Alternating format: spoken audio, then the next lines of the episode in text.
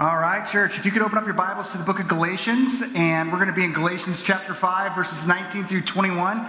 We're in the fourth part of a series that we're calling Grown Good. This reality of the fact that God has done something inside of us that has established this new beginning so that we're actually not just having a good relationship between us and God, but that actually does, as the video said, go outwards. It impacts those around us. Last week, we talked about the good law, the fact that Moses in the Old Testament brought the law of God, which laid out his expectation, the holiness of God, the understanding of what God calls us to. And we recognized really quick, we stink at fulfilling this law on our own. We break it, and we've broken the whole thing, and that we needed a Savior. And Jesus was that Savior who fulfilled the law and then instituted the law of love. And John chapter 1 talks about how Moses brought the law, but Jesus brought grace. And then all of a sudden we had this new reality that we were under, which was phenomenal. Now what Paul does in Galatians chapter 5 is he goes from talking, really the first several chapters of Galatians, he goes from talking about the fact that there's the good law that Jesus has established through the cross, and then he says, and this is what you do with it. And then he gives tons of practical, like crazy practical steps of do this. But he starts off, and what we're going to start off with this week is we're starting off with the negative. The negative is what not to do.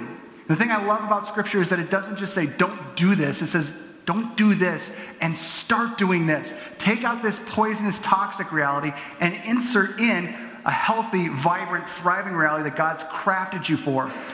Paul goes straight into the negative right off the bat, saying, as a human being, as a citizen of humanity, but absolutely as a follower of Jesus and marked by him, there's a reality that we look at what we have and purge out that which is off the grid.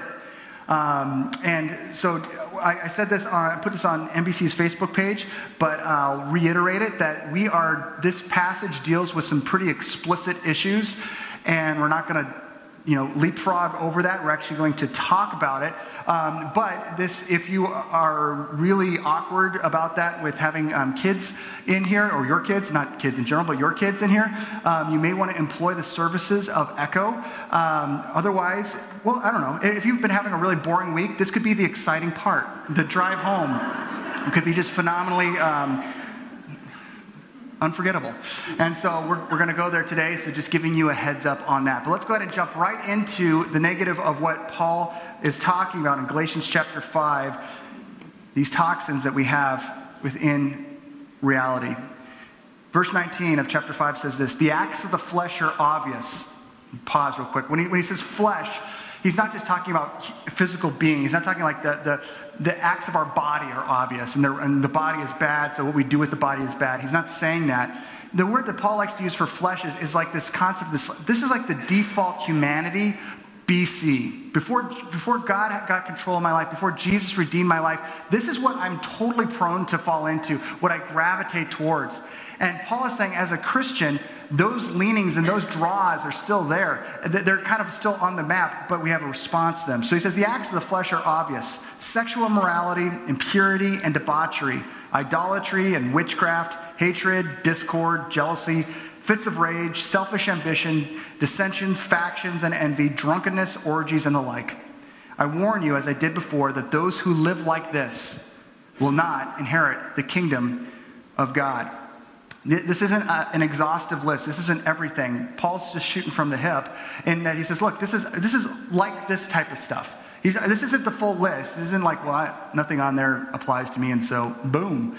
It's like, this is like trademarks of a life that's lived outside of the design that God's crafted and created us for and saved us for. And when he gets to the end and he says, therefore I warn you, as I did before, those who live like this will not inherit the kingdom of God.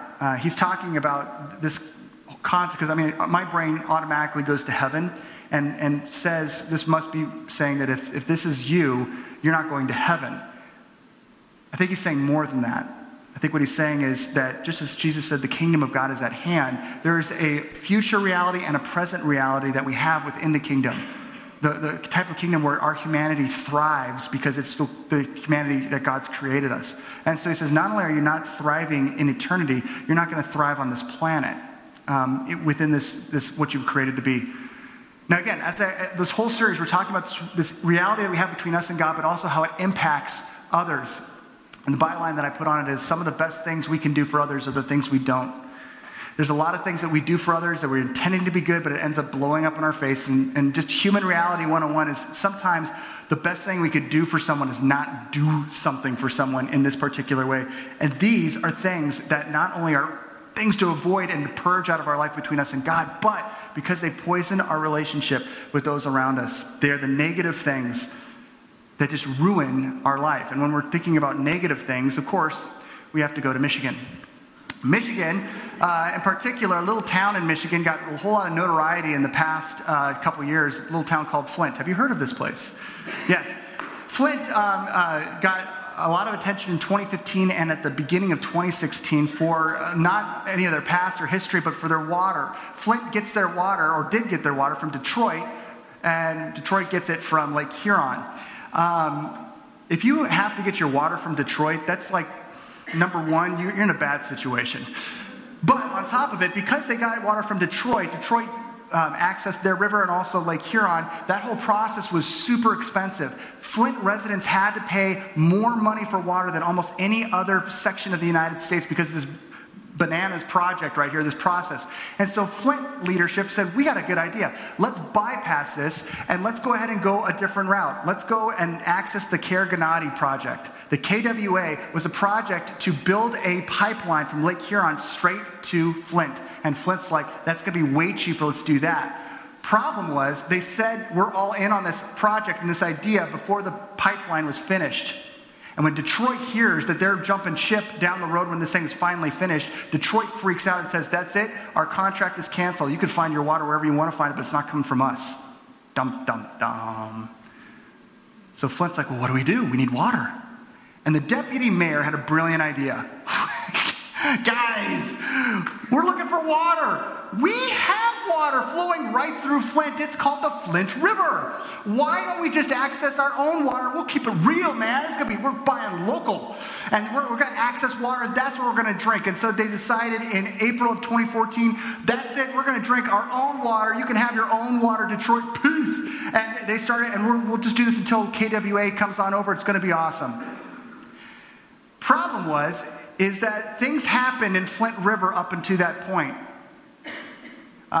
In the 1900s, Flint was known for something, and what they were known for was a really good thing, being an automobile city, a vehicle city, in specific Buick city. I mean, it was a place where they manufactured tons and tons of cars, but before people cared about the environment or were ecologically sound, they were dumping tons of junk into the river. And even after Buick City was torn down, the effects, the toxic effects of what happened in that river remained. And so when the people are turning on the water taps, all of a sudden they're getting water and it's looking a little funky. Not only looking funky, smelling funky. It smells like chlorine or sulfur, which is never a good sign. I mean, it's not. And so they start to realize this is not a good thing, not only how it looks and smells, but also something's happening with their kids, their children, the 6 to 12,000 children in this community that are drinking this water day in and day out are starting to lose their hair. And adults are starting to get Legionnaire's disease and other waterborne diseases that are coming in. People are having struggles that they never had on levels that they'd never seen. Something was terribly wrong. It was becoming very apparent that what was coming out of the water was death. But they had no idea initially how bad it was until they realized that the source of the poisoning was something very specific, and it was lead. That within the river of the Flint River and also in what the Flint River did to the pipes in Flint, it caused a high amount of lead to get into the water system, poisoning its people. This is a lifetime sentence for all those children and all those people. Trying to rectify this on a health level alone will be in the billions, because these kids have a lifetime problem that they're going to be carrying, because lead stays with you. And the reason why lead stays with you is because it tricks the body. There is nothing redeemable about this element. There's nothing redeemable like, well, the body can use it for lead. No, it's all bad. This is one of those that is all bad for the body. And the thing about it is that the reason it's so bad for the body is not only is it toxic, but the body doesn't know that it's toxic. The body won't reject it. The body, when it's getting lead into the bloodstream, it doesn't see it as lead. It's like, oh, this is like calcium. And the body interprets lead as calcium and it's like, we can use this. This is like poor man's calcium. Let's take all of it. And then it goes to where calcium goes in the body. Where does the body use calcium? The bones. And so all these children is having lead going straight into their bone marrow, and all of a sudden their bones are filled with it. It also goes into the neurons. The ability for neurons to fire can be impacted by lead, which is why back in the 1800s when people, guys who were making hats and used lead to do it, bit by bit became more and more insane because they had the inability to have coherent thoughts because their neurons weren't firing as well, and they were called mad hatters. They were going insane because of the lead poisoning that they were experiencing, and now we have served it on the dinner table to children, thousands and thousands and thousands of children who will experience this for a lifetime. The more that you come in contact with lead, the more disastrous and damaging the effects are. They are ongoing disastrous effects of lead, which is similar to what Paul is saying. He's saying there's something that there are things that are at, there's no redeemable quality in it. It's not like you can look at it and say, yeah, well, you know, that's okay. And within a human's life, but let alone a Christian's life, there's things that are absolutely disastrous long-term. And when he wants to lay out the point of what that does, he uses this word in the last sentence of 21. He uses the word prasso.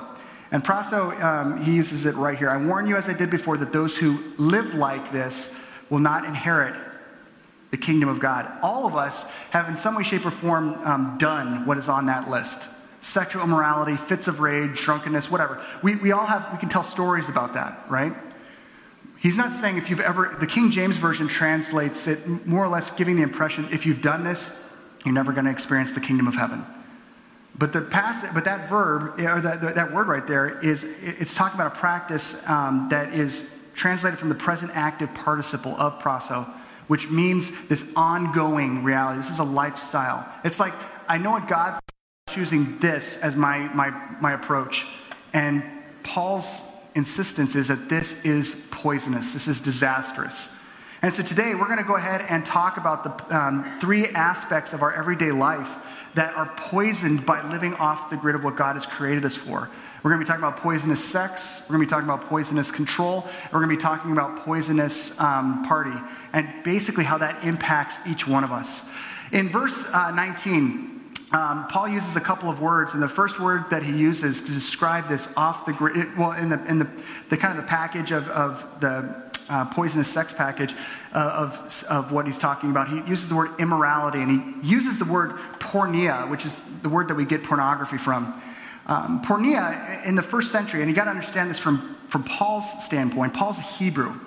And so his idea of sex is this idea that God has crafted this thing for a husband and wife to experience within the covenant of marriage. And anything outside of that would fall into pornea. Pornea was like a catch-all word. It was a word that described anything from like sex before marriage to adultery to homosexual practice to abuse to molestation, to any type of thing that's going to be sexually oppressive. It's out there. So that pornea was a catch-all word for all of that. Then he uses the word akartharsia, which was for impurity. And we get the word cathartic from you see the root of cathartic in that akatharsia. And if you've ever, I don't know if you've ever done any yoga or breathing exercises, but people like, or if you just are around some new agey people, but they sometimes like, just take a cathartic breath. Just take a cathartic breath. Have you ever taken a cathartic breath? Cathartic means purifying breath, like a cleansing breath. So we're all going to take a cathartic cleansing breath here because some of you are really stressed out about what I'm talking about. So this is for you. And so everyone, we're going to, on the count of three, we're going to take a cathartic breath and just let it out. So 1, 2, 3. See, don't you feel better? I do. This is the opposite of that. This is acathartic. Acathartic is not a cleansing breath, it's a polluting breath. It's wrapping your lips around an exhaust pipe, telling the guy to hit the gas pedal and breathing deep. That's acathartic. It is impure. It's breaking apart. It was the word that they would use for a wound that's not getting better or more healthy. It's actually getting more and more infected. It's unhealth. It's marked by that. That's what's impurity. The last word that he uses there in 19 to describe this poisonous package is sensuality or asalgia. Now, I would say this, I'm not a big fan of this being translated as sensuality because I think there is redeemable factors in sensuality. God has made us sensual people. He's given you senses, touch, taste, sight. He's given you all these senses to enjoy. Those are graceful gifts of God to enjoy. So being sensual, is being human. What sensuality in the negative is saying, whatever my sense tells me, whatever I'm feeling hungry for, I want it on my terms, and I want a lot of it. So if it's food, I'm just pouring into that sensuality that way. If it's sex, I'm pouring myself into sexuality that way. And just basically defying any parameters. I'm just going for it. It's the idea of lewdness or just I'm totally out of control in regard to some type of sexual component. Now, when you look at this poisonous package, the first thing we have to understand is that the Bible is not anti-sex. In fact, the Bible is totally pro-sex. But if you go out into the culture, you're going to find a group of people that our culture is totally pro-sex, right? No one's going to be out there. It's like, watch TV for 15 minutes, and you're going to find out that culture's pro-sex. So if culture's pro-sex, and Christianity and following Scripture is pro-sex, well, what's the problem? We're all on the same page, right? No. The key reason we're not on the same page is because of the starting point. Christians, followers of Jesus, are saying, my starting point for sex is the starting point of everything, and my starting point is God. God is the creator of sex. Sex is not something that after God created Adam and Eve, all of a sudden Satan's like, I've got something that's going to totally trip them up. Sexuality. That didn't happen. In fact, sex was something God created that was good and beautiful and intended to be enjoyed and intended to be fun and intended to be something that he created it for within the covenant of marriage to be a giving thing. I'm doing this as a gift. This isn't just me taking, I've got physical needs. It's a gift I'm giving to my spouse. That's God at the starting point. So if Paul's talking to a group of people, and Galatia is not like this pure, righteous area. These are people who have the same definitions of sex, understandings of sex as our culture today. They're almost parallel. And so with God as the starting point removed, they have what we have. Sex? Well, the starting point is me. What do I want? Whatever I want is the starting point. And so I can follow, this is America for crying out loud. I'm going to follow my heart. And I've got dreams. I've got sexual dreams. And so I'm going to make those dreams come true as much as I want, wherever I want. And no one should tell me not to. Because if we are the starting point and you tell someone that you shouldn't do that or that's not good, who are you? How oppressive can you be and how offensive can you be to dictate your morality? Let your morality be your morality. We are the starting point of our definition of sex. So that makes perfect sense in our culture. And what Paul is saying is this. You know what, God? There's a lot of stuff that you call me to I don't feel. I don't want it. In fact, I want the opposite. But because you're the starting point, because you're my master, I'm surrendering myself to you as my starting point. That's what God calls us to do. And what Paul is identifying is the fact that as Christians, a lot of times what we do is say, no. I totally believe God is the starting point. He's the creator of all. But I also totally want to be the definer of how I live out my own definition of stuff. And Paul is saying this doesn't work. This will tear you apart. This is disastrous. But it's that starting point that helps us understand how this can be poisoning and what we do that actually poison ourselves. As individuals, we approach sex in such a way that actually ends up poisoning, again, ourselves and others. One of the ways that we poison ourselves is through having a self-consume type of mindset when it comes to sex. Again, God invented sex as this covenant between a husband and wife, right? It's this giving, this gift. It's not it's this gift that's being given. Self-consuming happens when we say, well, for example, like through pornography and masturbation, that is like basically saying, you know what? Sex is mine. It's for me. It's just to feed me, to make me happy. And so basically, I'm just grateful that I can live in a time frame where I can get this wherever I want, whenever I want, and I don't have to worry about messing up or messing in with any relational confusion. There's no complexity. I don't have to worry about having to build a relationship or commit my life to this person. No, I can get this in my basement by myself. Self-consuming is the opposite of what God has called us to. And yet this is something that we struggle with because, again, we have identified this is something this is intended for my pleasure, not anyone else's. Jesus, when he was talking about lust on the Sermon on the Mount, he says, we all agree that adultery is bad. And everyone's like, yeah. And he's like, well, I'm going to tell you one more. Lust is just the same thing. Everyone's like, whoa, whoa, whoa, hold on a second. I didn't mess around with my neighbor's wife. He says, I know. But you were lusting after her. You were like fantasizing about having sex with her. And that's adultery in your heart. Come on. No one got hurt. No marriage got disturbed by that. And Jesus said, do you understand that I don't just care about your body, I care about your heart? He's conveying in the Sermon on the Mount this amazing reality. And when he uses the word for lust, he uses a word that can also be used within the realm of greed. When it comes to money or being wealthy, there's nothing evil about having money or being wealthy. What Scripture takes issue with is when we, in having money, forget about the needs of others and we think that our wealth is all about us. And so we start to fantasize about how we can have it. And if I was able to earn this type of income, I could buy this, this, and this. You know what? Maybe if I work extra, I'm going to work extra. I'm just going to keep on working harder and harder, and I'm going to become a workaholic. Yes, I'm ruining my family, but you have to understand that this is worth it, and I'm going to be able to get this type of things. And Jesus said, when you get into that point, you start to fantasize about this thing that's just out of reach, and it starts to warp you as a human being to the point that you're willing to take shortcuts and hurt people to get what it is you want.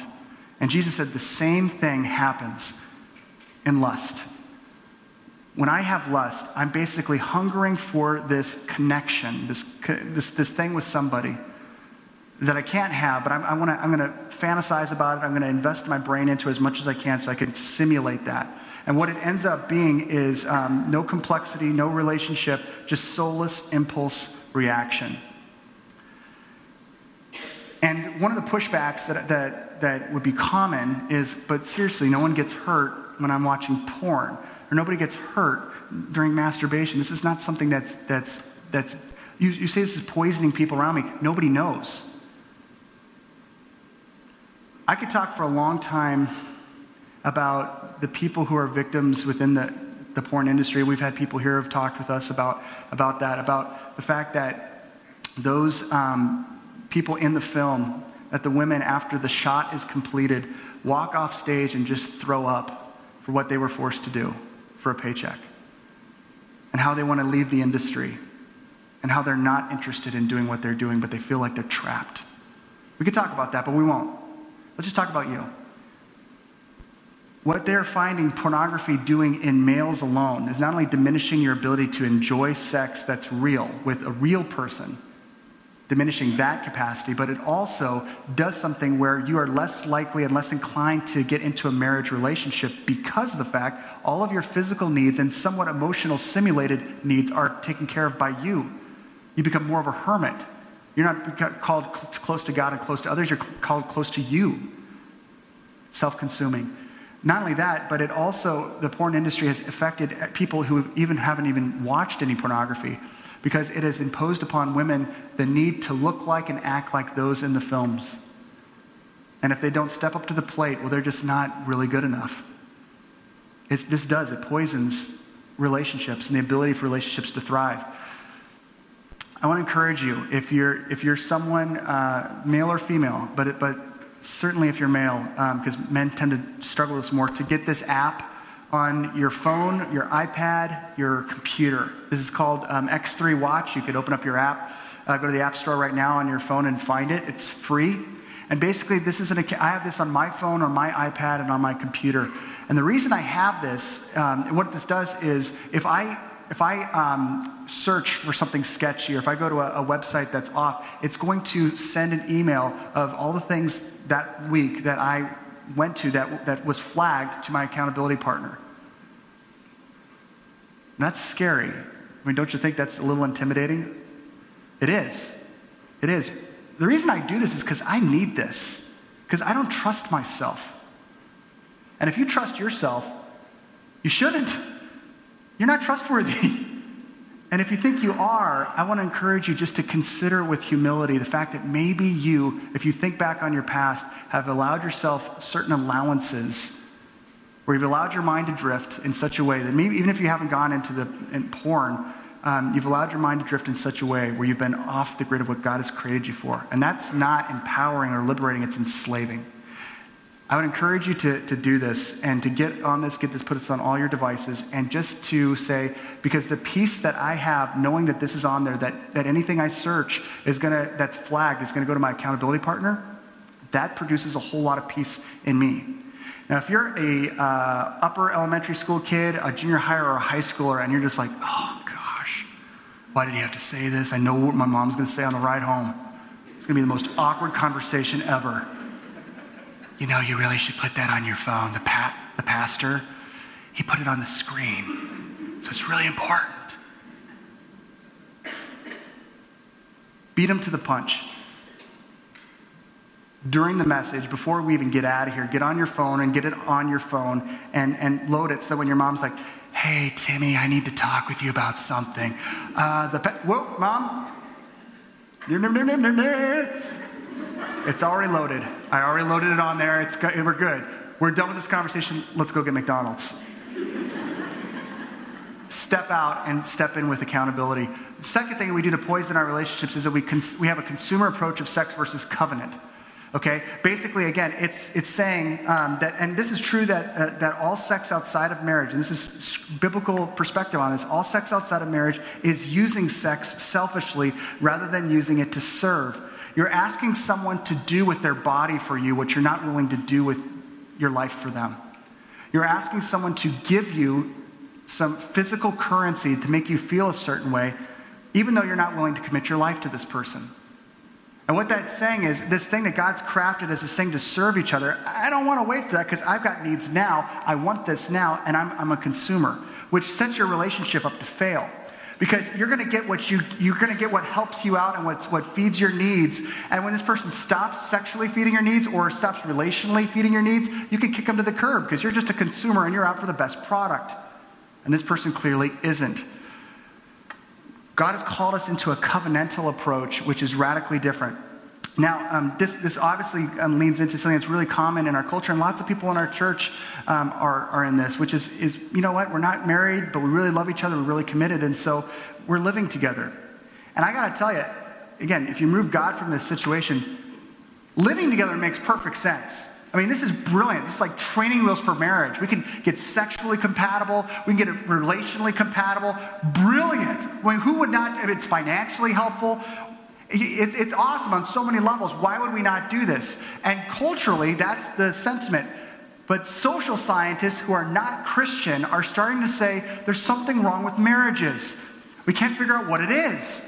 And they start to ask people because people are divorcing so often, like, what caused this? And they start to investigate. One of the things that they're finding had to do with people who live together or cohabitate before marriage. That is not training wheels for a successful marriage. It's actually a recipe for disaster. If you don't believe me, believe the New York Times. They said this: couples who cohabit before marriage, and especially before an engagement or an otherwise clear commitment, tend to be less satisfied with their marriages and more likely to divorce than couples who do not. These negative outcomes are called cohabitation effect. Partners often have different, unspoken, even unconscious agendas. Women are more likely to view cohabitation as a step towards marriage, while men are more likely to see it as a way to test a relationship or postpone commitment. How uncommon. And this gender asymmetry is associated with negative interactions and lower levels of commitment even after the relationship progresses towards marriage. If you got that, basically that means that it continues to weaken the relationship even once a couple goes into marriage. It's poisoning it, even after they made that commitment. One thing men and women do agree on, however, is that their standards for a live-in partner are lower than they are for a spouse. Sliding into cohabitation wouldn't be a problem if sliding out were easy, but it isn't. Too often, young adults enter into what they imagine to be a low-cost, low-risk living situations only to find themselves unable to get out months, even years later. It's like signing up for a credit card with 0% interest. At the end of 12 months, when the interest goes up to 23%, you feel stuck because your balance is too high to pay off. In fact, cohabitation can be exactly like that. In behavioral economics, it's called consumer lock-in. Founding relationships on convenience or ambiguity can interfere with the process of claiming the people we love. A life built on top of maybe you'll do simply may not feel as dedicated as a life built on top of the we do of a commitment of marriage. Non-Christians, and they're finding something that Scripture is saying, yeah, this is a struggle. Again, this might be tough for some of you because, I mean, it seems like this should work.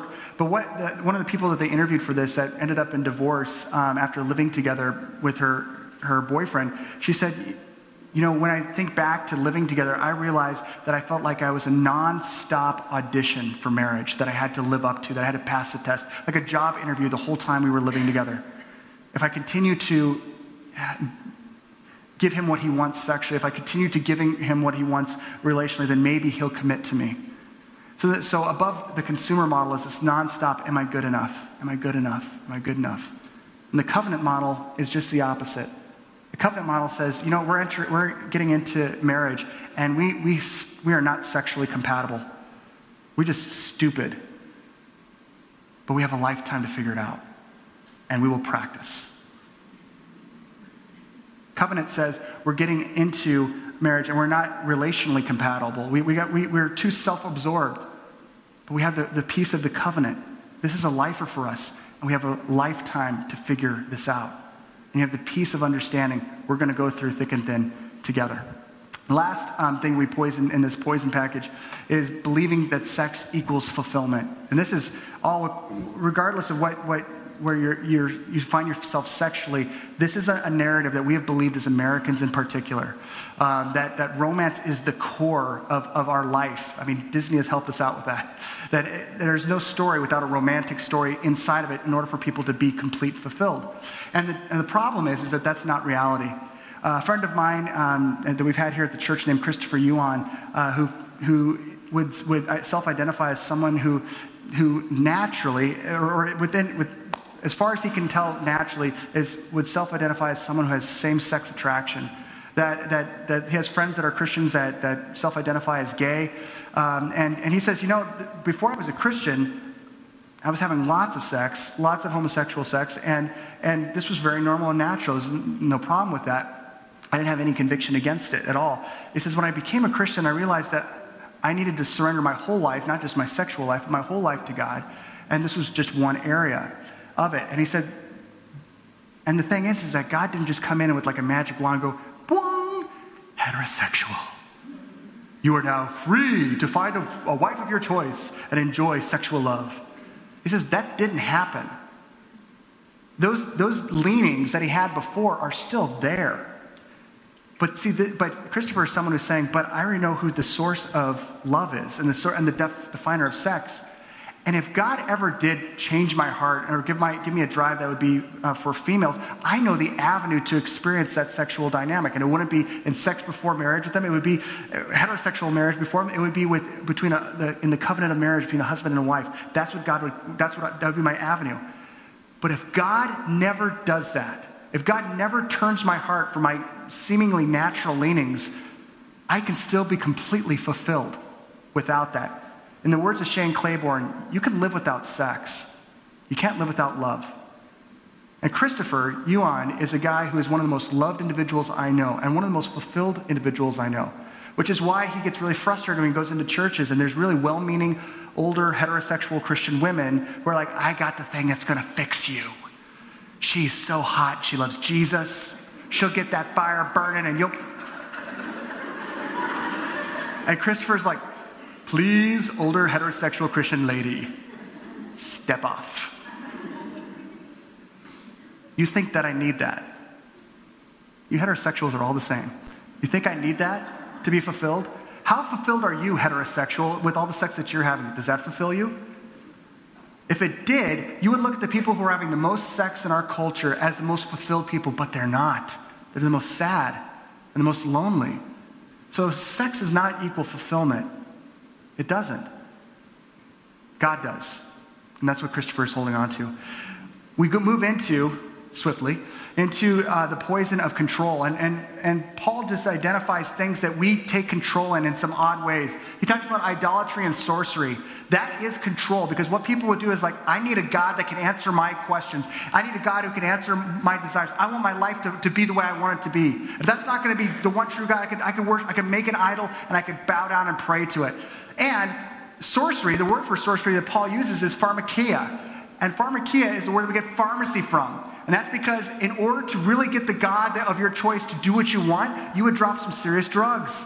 Because you're just being totally high. I'm like, oh, he totally has got to see how totally dedicated I am. I'm totally experiencing him now to get him to do what I want to do. That's idolatry. And you're the idol of it. You're the one who's trying to get God to be controlled by you to do what you want to do. People do that with false gods, and they do it with God too.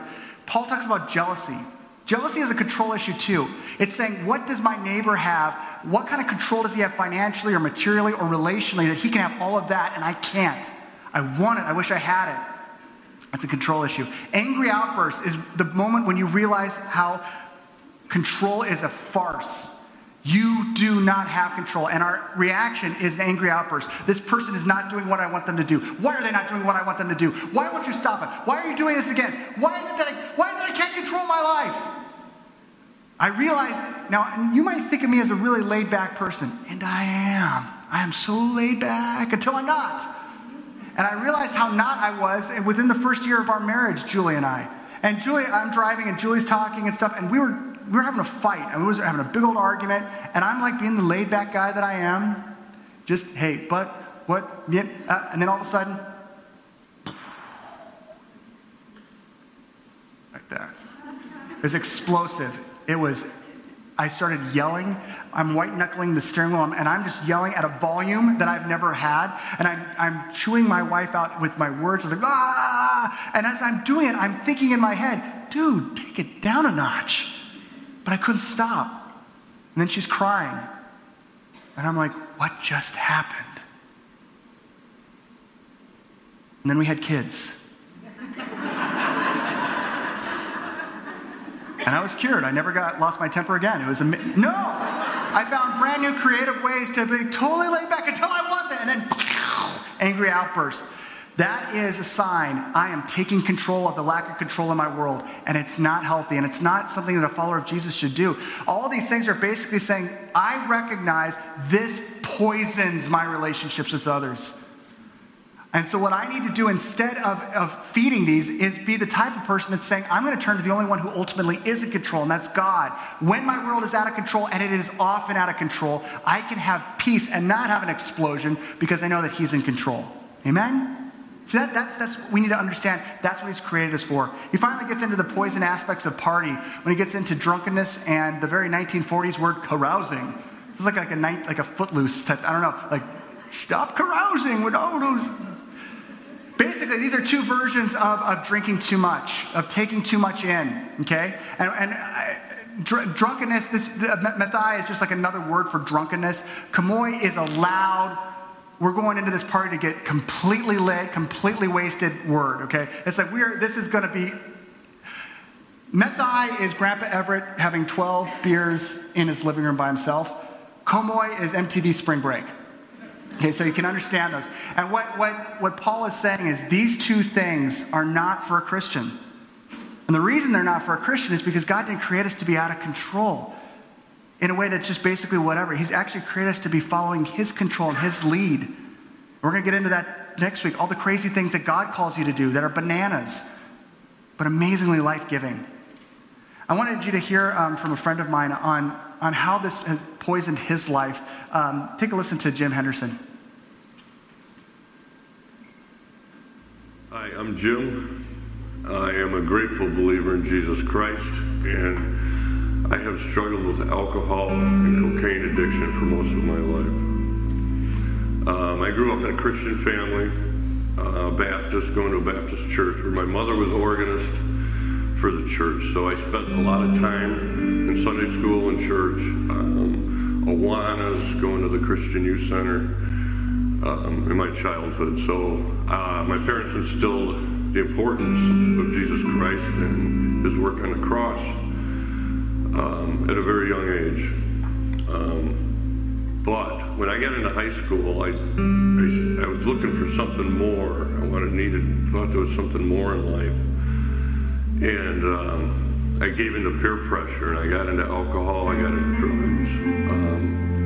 drugs. And through high school, and then into college, I got into cocaine really heavily. I started selling and became a dealer, living the high lifestyle, doing everything that went against everything that I was taught through the church and by my parents at a young age. This continued on into addiction over a 25 to 30 year period of my life through college, and I was met an awesome woman, and we got married, and we had an awesome child. And after 15 years of marriage, because of my addictive personality, my alcohol, my drug use, our marriage ended in divorce.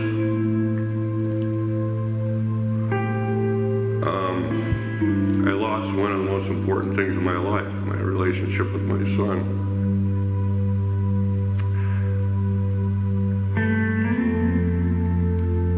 This alcohol and this drug addiction started getting me into trouble. I got DUI after DUI. I got caught with possession many times. I believe it was my fourth DUI was on St. Patrick's Day of 2011. This was the day that saved the rest of my life.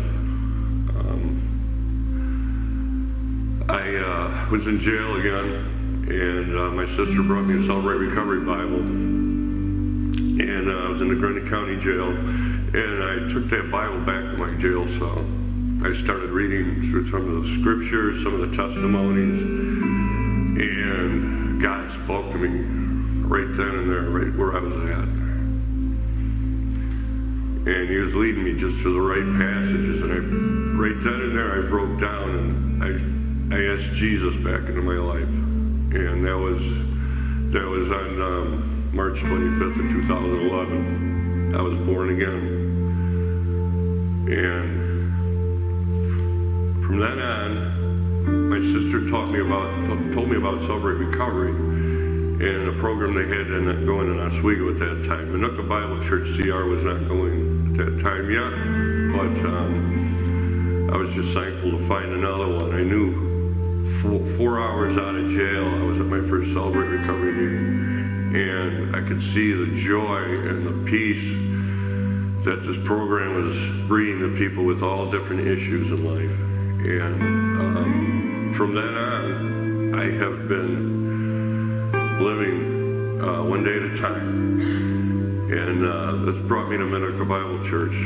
And when they launched their Celebrate Recovery, I was here for that for the first time. I gave my testimony on the first night.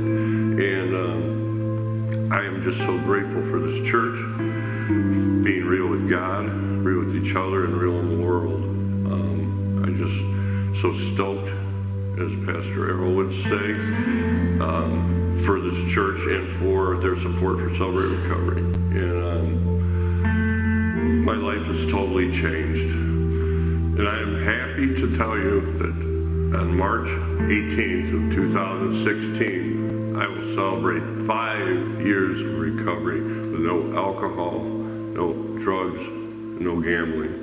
Thank you. Amen.